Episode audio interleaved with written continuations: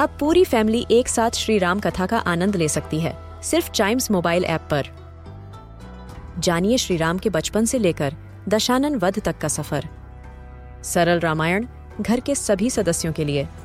आज ही डाउनलोड करें चाइम्स मोबाइल ऐप एप्पल या गूगल प्ले स्टोर से। हम बच्चों के बहुत सारे सवाल। क्या है उनके जवाब?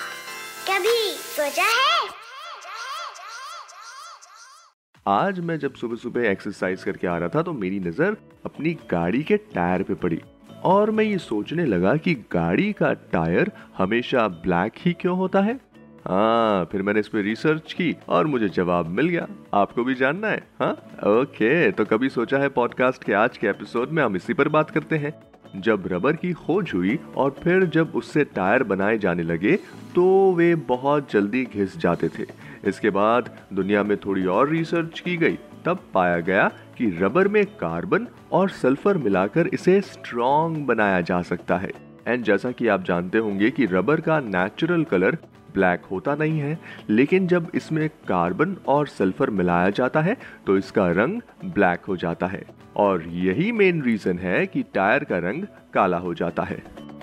लेकिन आपने बच्चों की गाड़ियों या साइकिल के टायरों का कलर आपने देखा होगा, ब्लैक के अलावा दूसरे कलर के भी होते हैं।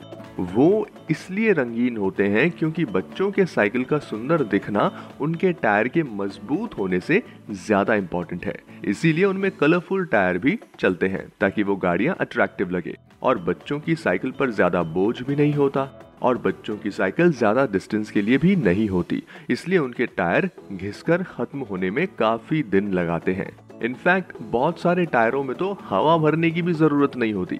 इसीलिए वे ठीक ठाक चल जाते हैं। लेकिन, एक नॉर्मल कार बाइक या साइकिल जिसे इंसान डे टू डे हर समय अपनी लाइफ में यूज़ करता है, ऐसे में टायर्स का मज़बूत होना बहुत ज़रूरी है, क्योंकि टायर पर ही तो हमारी पूरी गाड़ी टिकी हुई है और गाड़ी पर एक तरह से हमारा सबका काम भी टिका हुआ है। और बिना टायर के गाड़ी को चलाना तो लगभग नामुमकिन है। तो इसीलिए टायर को बनाते समय इसमें कार्बन और सल्फ़र मिलाकर इसे स्ट्रॉन्ग बनाया जाता है। और इस वजह से इसका कलर हो जाता है ब्लैक तो आई होप आपको आपके सवाल का जवाब मिला होगा। ऐसे ही क्यूरियस क्वेश्चंस और उसके आंसर्स हम इस पॉडकास्ट में लेकर आते हैं। तो आप चाइम्स रेडियो का ये वाला पॉडकास्ट कभी सोचा है को, ज़रूर लाइक शेयर और सब्सक्राइब कर ले, ताकि आपसे इसका कोई भी एपिसोड मिस ना हो जाए। Till then see you and always keep chiming